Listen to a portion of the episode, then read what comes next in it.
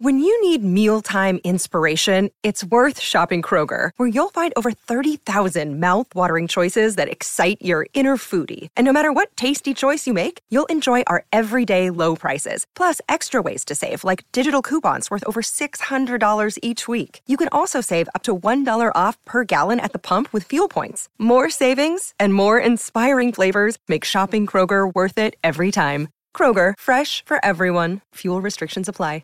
Welcome back, everyone. We have an exciting week ahead of it. It's earnings season. It's officially started. We have the busy week where all these great companies give us a report card of how things are going. That's all earnings season is. We get to see how things are going compared to what we expect. If companies beat their earnings and they're doing better than expected, well, that's a good thing. Typically, the stock will do better.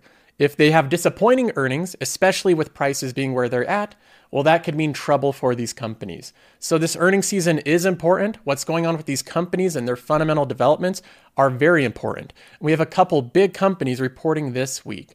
We have Netflix and Tesla both charging forward this week. They're two of the first big important companies to report earnings, but they're not the only ones. We also have a whole list of here of the most anticipated earnings this week. We have Procter & Gamble reporting earnings Tuesday before market open. We have Netflix reporting earnings Tuesday market after close. And I have personally a large amount invested in Netflix, so I'm looking at that one. I have a lot to say about it. We have AT&T.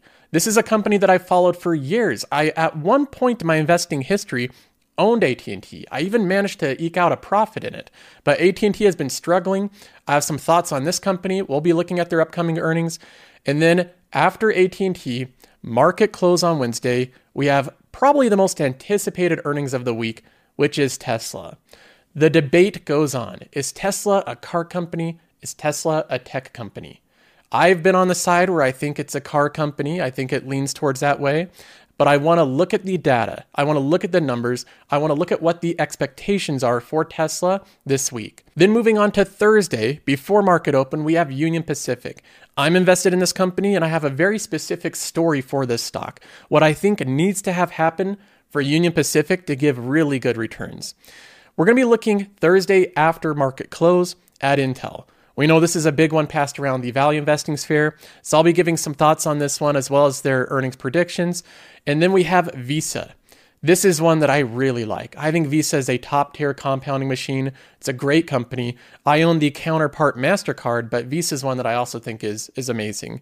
So I'll be giving my predictions on Visa's and I'll throw in MasterCard's earnings as well going into Thursday. Then finally, on Friday before market open, we have American Express. We'll be looking at that one as well. Eight companies in total is what I'll be reviewing. This is a very busy week, and we're going to see a lot of fireworks as earnings season plays out. Expectations are very high. The market has been racing up. These companies need to perform to keep their valuations where they're at. So with that said, let's go ahead and jump in. Now let's go ahead and start off. We're going to kick things off Tuesday market opening with Procter and Gamble, the consumer staple king. They make products like this. This is a picture of just some of them. This isn't even all of the products they make. It's a lot of these cleaning products, chemicals, you know, when you want to clean your kitchen floors, that type of thing. And it's extremely diversified. So, this is a company where they sell a lot of little things. And this type of company is exactly the type of company that that Terry Smith likes. So you'll see it in Terry Smith's portfolio. He considers these very defensive, diversified brand franchise companies as really good investments. Now, I've gone ahead and I've made slides for each company that show you the projected earnings and the revenue for this upcoming quarter. For example, with Procter & Gamble here, we have earnings per share expectations for Q4 of last year of $1.70, which would be an increase of 6.88%. So, a nice increase in earnings per share. And then they're expecting revenue of 21.5 billion, which is only a 3.48% increase. So this shows what I think is a, a pretty mature company. You're getting 3 to 4% revenue growth, 6 to 7% earnings per share growth. They'll pay out a little bit of a dividend. So you might get like an 8 to 9% return if they hit their earnings per share estimate. When I look at Procter and Gamble, I actually think this is a great company. It's a defensive one, it's steady, it's at a, a, reasonable valuation. It trades at a 4% free cash flow yield. So there's not a ton baked into the price here. The PE ratio is at a 23, which which I think might actually be a little bit low for a company this diversified uh, that has this predictable of earnings. When we look at the financials of it, it also looks really good. The tool that we're using here is Qualtrim. This is included as part of the Patreon. We look at the revenue, and this is the issue I have with this type of company. Terry Smith really loves these type of companies, and I agree with him that these are really defensive companies. Consumer staples are very good bets for long-term compounding machines. The issue is they're not growing quite fast enough. So I like looking at consumer staples that are growing a bit faster. I consider Microsoft a consumer staple. I consider Intuit a consumer staple. I consider Costco a consumer staple. All of those companies are growing much faster than Procter & Gamble, and they're all very defensive as well. The free cash flow is also pretty stagnant over the past decade. You can see that in 2009 it was 13 billion. Now it's 13.7 billion. So you're getting virtually no growth in free cash flow. If we look at the free cash flow per share, you're getting a slight amount of growth here, but it's not strong. It's around 3 to 5%. I don't find this as an attractive situation to invest in. The company is simply growing too slowly. So I'm not going to be investing in Procter & Gamble, but I do believe that this company will be earnings. I think that's going to happen this quarter. I'd be very surprised if they don't beat their earnings per share estimate and their revenue. Now, I could be wrong, so don't bet on this, but from what I can see, the consumer is very strong. They're spending on lots of small products like this. Unless Procter & Gamble is losing a lot of market share from competitors, I believe the overall market is growing. I believe the company has pricing power and consumers are very strong right now.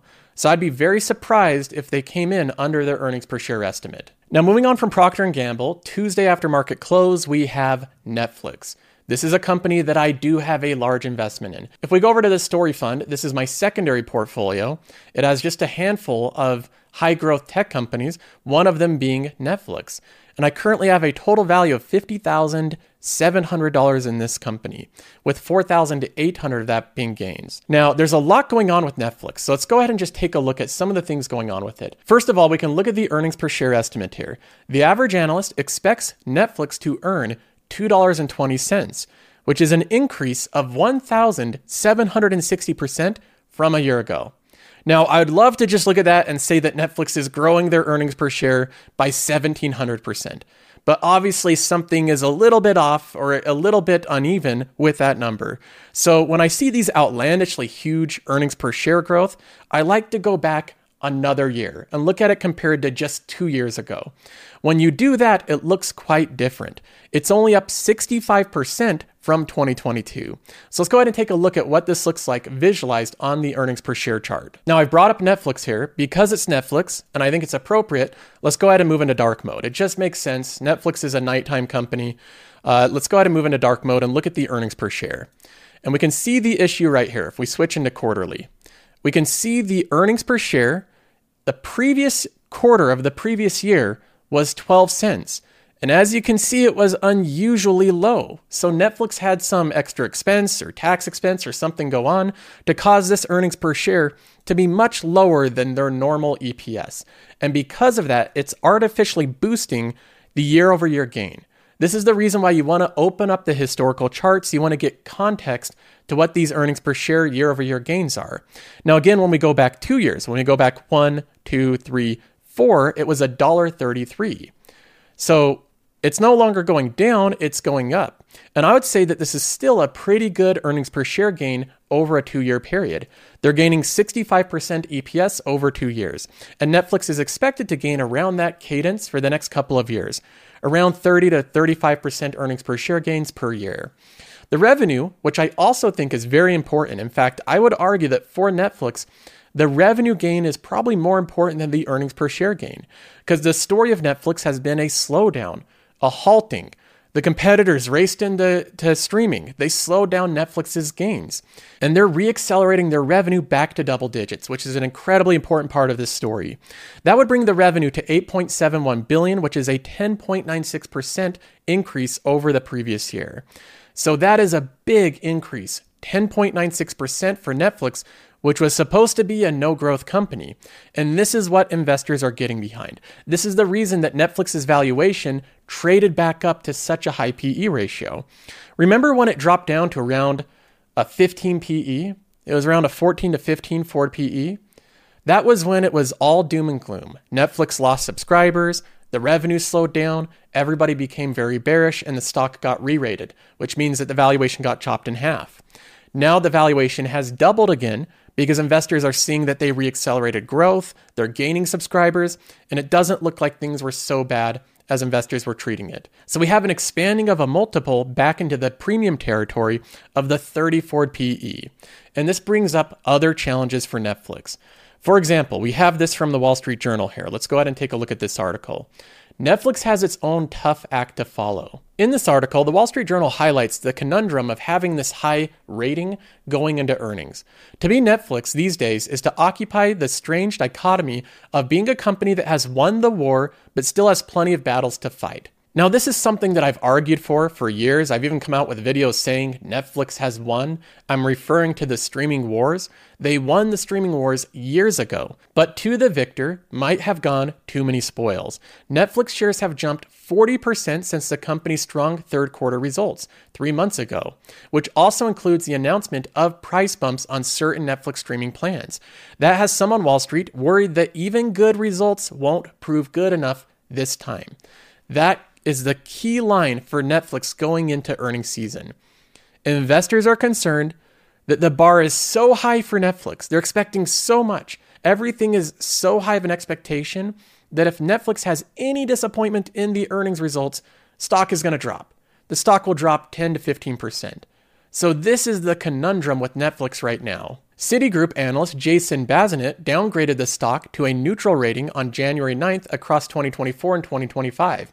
The street has lofty expectations for Netflix, he wrote. Now, we can take a look at these lofty expectations. Analysts estimate that Netflix added 8.8 million paying subscribers in the fourth quarter.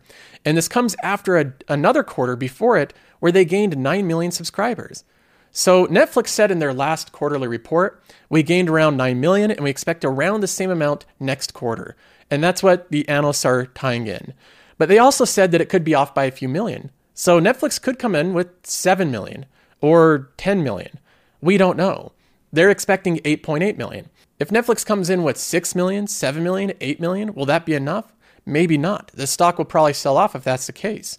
That would equate to more than 17.5 million additions in a six month period, which Netflix hasn't done since the first half of 2020 with the onset of the pandemic. So Netflix is growing so fast and has such high growth expectations that the last Comparable time was during the COVID pandemic in 2020. That was a time period of unusual growth, and we're expecting the same unusual growth now. Longer term, both account sharing and advertising are expected to revive Netflix revenue even if subscriber growth stalls. Analysts expect Netflix revenue to grow 14% this year and 11% next year, compared with 6% growth estimated for 2023. So Netflix is now expected to over double their revenue growth year over year. These are very lofty expectations for the company. So, overall, the issue with Netflix is that the valuation and the multiple has risen up to meet these lofty expectations. Investors are excited about the future, about the momentum, about all the great things that are happening with Netflix stock, and they're now paying up to buy the company to match that excitement. But that does create this scenario where you have a bit more downside. When Netflix was trading at a 15 PE, it was being priced like your average company. Just any company in the S&P 500, even cheaper. Netflix was really just thrown out. Investors completely underpriced it. And now there's a chance they could be overpricing it a little. When I look at this overall, am I going to sell out of Netflix for fear of it trading down after earnings? No, I'm not, because I look at things very long term. Right now, we have to separate short shelf life stuff from long shelf life stuff. Short shelf life are the current multiples of the company being a little bit stretched and expectations this quarter being a little high. That is short shelf life stuff. Next quarter, we'll be moving on. They'll either miss a little bit or hit. It doesn't really matter. What matters is that long term, the next five to 10 years, Netflix has way more subscribers than they do today. They continue their global dominance. They march towards 500 million subscribers. They generate 10 plus billion dollars of free cash flow per year, and they do massive amounts of buybacks. All of that type of stuff developing over a longer time period will cause this stock to gain in value. So when I look at this, Netflix in the short term is very risky. Lofty valuation, high expectations, that's been known to cause sell offs if they have any disappointment, which is a real possibility. Long term, I'm still incredibly bullish on the company as I think that the long term expectations are still not fully priced in. So I look at this company and I see a lot of positive things moving forward revenue momentum. I see free cash flow going to all time highs. The next quarter, free cash flow is going to be absurdly high compared to this. And then I think they're even going to have good free cash flow in 2024.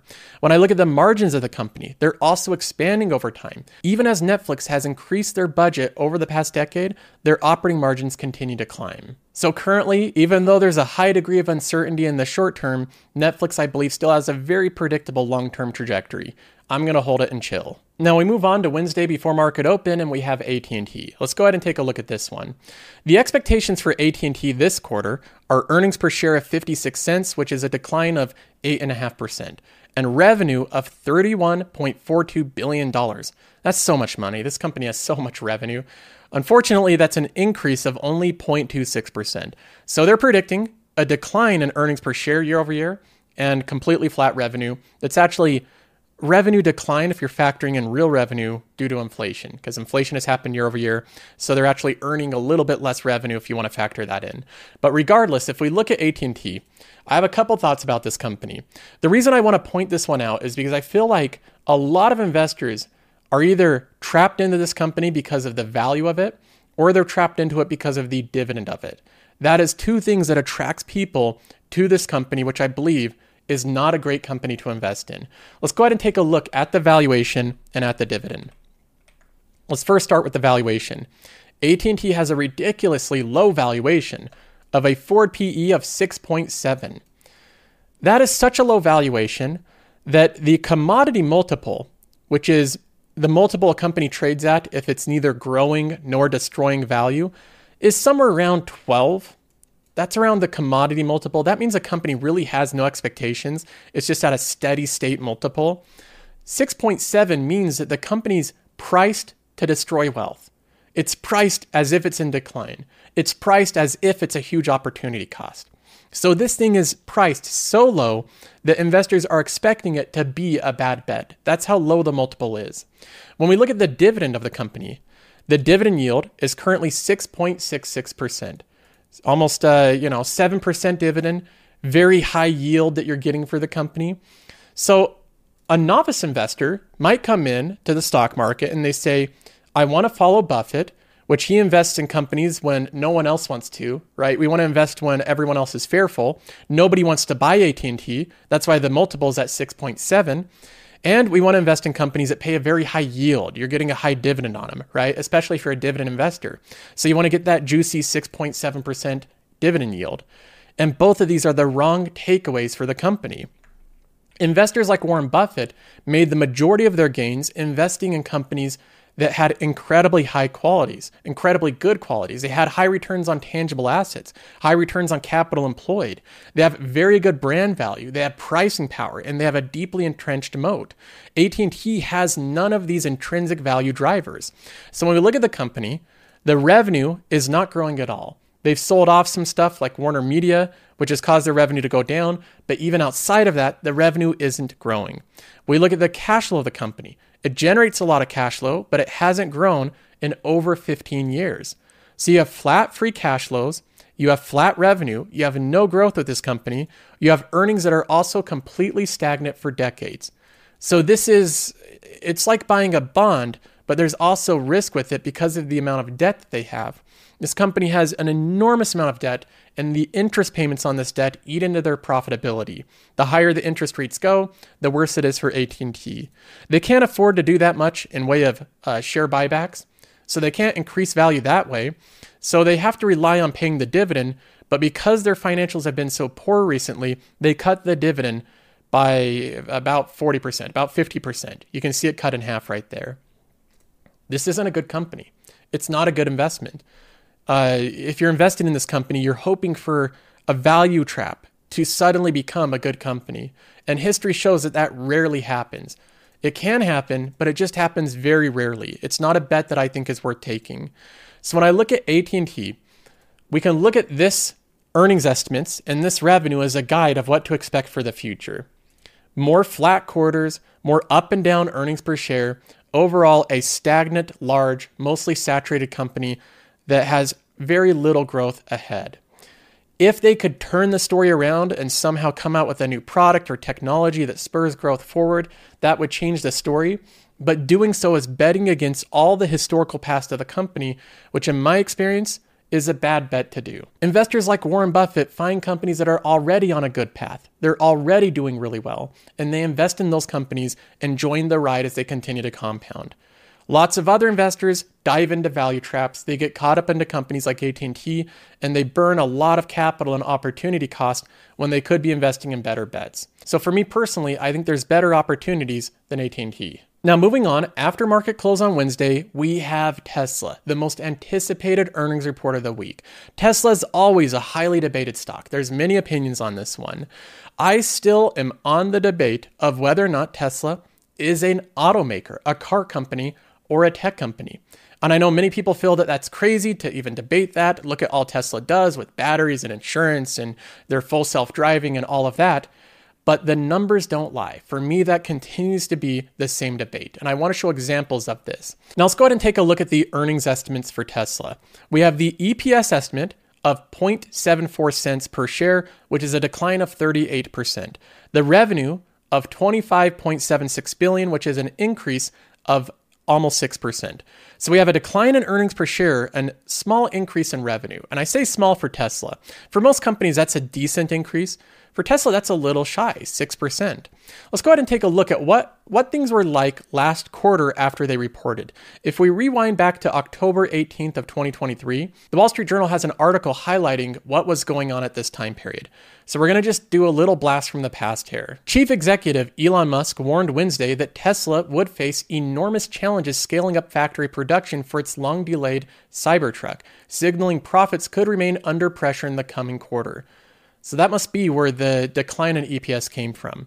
The electric car maker reported a 44% decline in the third quarter of net income, a steeper drop than Wall Street expected as price cuts from the company's lineup continued to take a toll on the bottom line. So Tesla's done a lot of price cuts over the past year, and that's dropped their earnings per share, even though they're gaining more in revenue. On Tesla's earnings call, Musk struck a cautious tone about the year ahead, expressing concerns about the broader economy, including higher interest rates and their impact on consumers. Now, I've said before that I don't invest in car companies. I don't like the industry, the boom and bust nature, the low returns on capital, and the low operating margins. I don't like the fact that it's a very competitive industry with lots of well capitalized competitors. I also don't like the fact that the product requires consumer financing, which becomes more expensive during times of higher interest rates. So I've said before many times that I don't invest in car companies. And that has caused a lot of Tesla investors to point out to me that Tesla's not a car company because they have the full self driving tech. They have cameras in it. They have software, subscriptions. They have insurance, right? They have the battery network. They have all of this type of stuff. They have the advanced manufacturing. All of this makes them not a car company. But to me, I'm still not convinced. I'm still not fully believing that Tesla is far more than a car company. Let's go ahead and take a look at an example here. Apple isn't just a phone company, they're a tech company. And we can look at the financials to determine what a tech company looks like. The most important chart, I believe, illustrating this point is the operating margins of the business. The operating margins of a tech company, even a hardware tech company, should be at 25 to 30%, or at least above that. Most tech companies have much higher operating margins, but even ones like Apple that sell enormous amounts of hard goods, devices, still have 25 to 30% operating margins. And we can see that Apple has kept these operating margins around 30% for the past couple of years. So that is the operating margin of a hardware tech company. Now, if we compare this to Tesla, we can see what their operating margins look like. We open it up, and there was a time period where this looked pretty convincing. Tesla's sales were exploding, their car prices were going up, and the operating margins were going up in lockstep. Quarter after quarter, higher and higher operating margins. And this looked like it was becoming a tech company, elevated from the realm of a car company. Right here in this category is where you have tech company like operating margins. And Tesla was achieving that in 2021 and very early 2022. Due to their huge price increases, selling lots of cars, their operating leverage, everything was coming together. But then look what quickly happened. Interest rates went up, and subsequently, Tesla has lowered prices on all of their vehicles. Their operating margins have been slashed in half. If we look at this over the past five years, we can see this even clearer. 2021, 2022, operating margins of 19%. Then last quarter, the operating margins were 7.55%. Tesla's margins are going down closer to the average of a car company. So, the reason that I'm not currently invested in Tesla is because it not only has a high valuation, there's a lot of expectations in it, but for me personally, I'm just not confident in its ability to break out from the metrics, from the operating metrics of the car industry. It might do it in the future, and I'll be happily proved wrong. I want Tesla to be successful. I have no problems with this company doing well. But for me, it's not one that I'm confident in, so I'm staying out of it. Now we move on to the rail company Union Pacific, which is reporting earnings Thursday before market open. I have a smaller holding in Union Pacific, but it's one of my positions in my main portfolio, so I am bullish on this company. The analyst estimates are a little well, they're negative this quarter. They're expecting earnings to go down and revenue to go down. The earnings per share should drop around 3.78%, and the revenue should drop around 2%. Now, there's a specific story with Union Pacific, and it's unlike any other company I own. This company's not growing its top line growth. It's the only company in my portfolio that does not have top line growth. When I look at this longer term, it still does not have much top line growth. We go back to 2012 and it has around the same amount of revenue as they do today. So, very little growth overall. I don't consider this a growth company. Union Pacific story is all about margins, about efficiency, about becoming a more efficient railroad like Canadian Pacific. If Union Pacific's operating metrics become closer and closer in efficiency to Canadian Pacific, the stock will increase in price. It will move upwards because the big thing holding this one down right now is its operating metrics. They are the worst ran railway of any of them, any of the class one. Now, there's a new CEO, Jim Vena, that joined and he's trying to turn things around. He's trying to increase the operating metrics, so we'll see how he does. I am giving this company one year to make progress on this goal. If they don't increase their operating metrics, notably by the end of 2024, I'm moving out of this company. Because if they don't have the increasing operating metrics, I don't believe they're going to have substantial revenue growth. So the entire story is reliant on the operating metrics increasing. But I'm not going to give them forever with this company. By the end of 2024, I'll determine the progress and I'll make a decision whether or not to hold this company. Now we move on to Intel, which is reporting earnings Thursday after market close. Let's go ahead and take a look at the earnings estimates by the analysts. The average analyst estimate for Intel's EPS is 46 cents, which is a 168% gain over the previous year's quarter. Now, of course, that seemed a little on the high side for a company like Intel. That seems like an anomaly. So I tried to average it out or at least normalize it a bit by going back even a year further and seeing how the earnings per share compares to two years ago. Compared to two years ago, it's not an increase of 168%, it's a decrease of 59%. So that's from 2022 on the same quarter. To look at this visualized, we can bring up the earnings per share chart here, and we can zoom in over the past 10 years to make this clear. We have the earnings per share right here, the negative quarter that they're comparing to. If we go back one, two, three, four, we can see that it was $1.13. So we're going from $1.13 two years ago to 46 cents this year. Now, on a longer timetable, we know that Intel ran into a lot of trouble and they're trying to get back on track. So this is a recovery play. We want to see Intel steadily grow earnings, which is exactly what they're doing. 46 cents is an increase over the past year. The story of the recovery is on track. I believe Intel's going to beat earnings. I think they will. We've seen AMD, we've seen Nvidia. These companies are going nuts right now, and Intel should gain from the secular trends in this industry. If they don't, if they don't beat earnings, if they don't do well this quarter, then that's a very tough situation to be in when their peers are doing so incredibly well. So my prediction is that Intel beats earnings, but we'll see. Now, after Intel, we have Visa reporting earnings Thursday after market close as well. Visa, I believe, is one of the best companies in the world. I own the counterpart MasterCard. There's a few differences. MasterCard has a bit more value add services, MasterCard has a bit more growth internationally, but Visa has a huge market share in the US, and both of them equate to a very powerful duopoly. Now, the earnings estimates from the analysts are that Visa is going to earn $2.31 in EPS, which is a 7.3% increase year over year. The revenue is going to be 8.55 billion, which is a 7.69% increase year over year. These are both very strong numbers. It shows that the company grows and grows and grows. On the full year, Visa should grow 12 to 14%. I think it's going to be a very good growth year for Visa in 2023. So this is wrapping up a compounder once again growing every single year. This is what I believe constitutes a great company at not too demanding of a valuation. And I believe Visa will beat their earnings. I think they're going to beat it by a sizable amount. Based on consumer spending and what I see, when I visit Costco's, when I, when I go out, there's people spending a lot of money. Consumers are really excited about spending money. The economy's been good. Inflation might come down a little bit, which hurts Visa.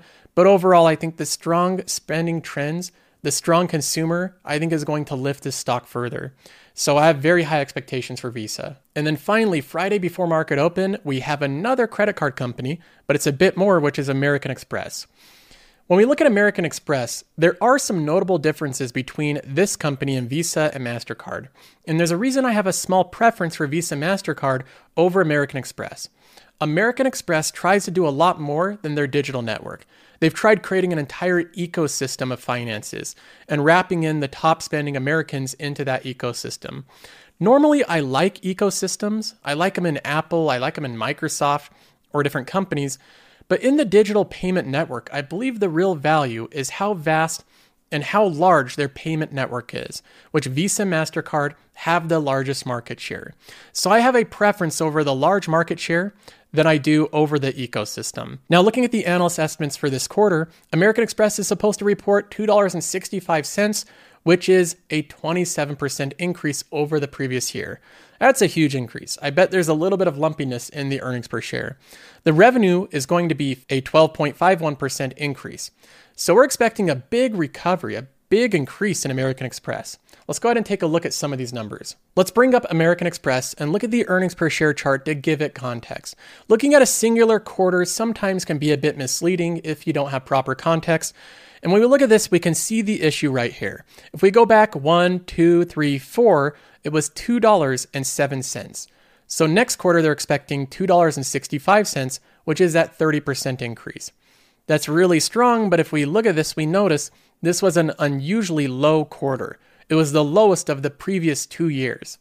So it's a good increase, but when we normalize it, when we go back a little bit further, one, two, three, four, it was actually higher two years ago than one year ago.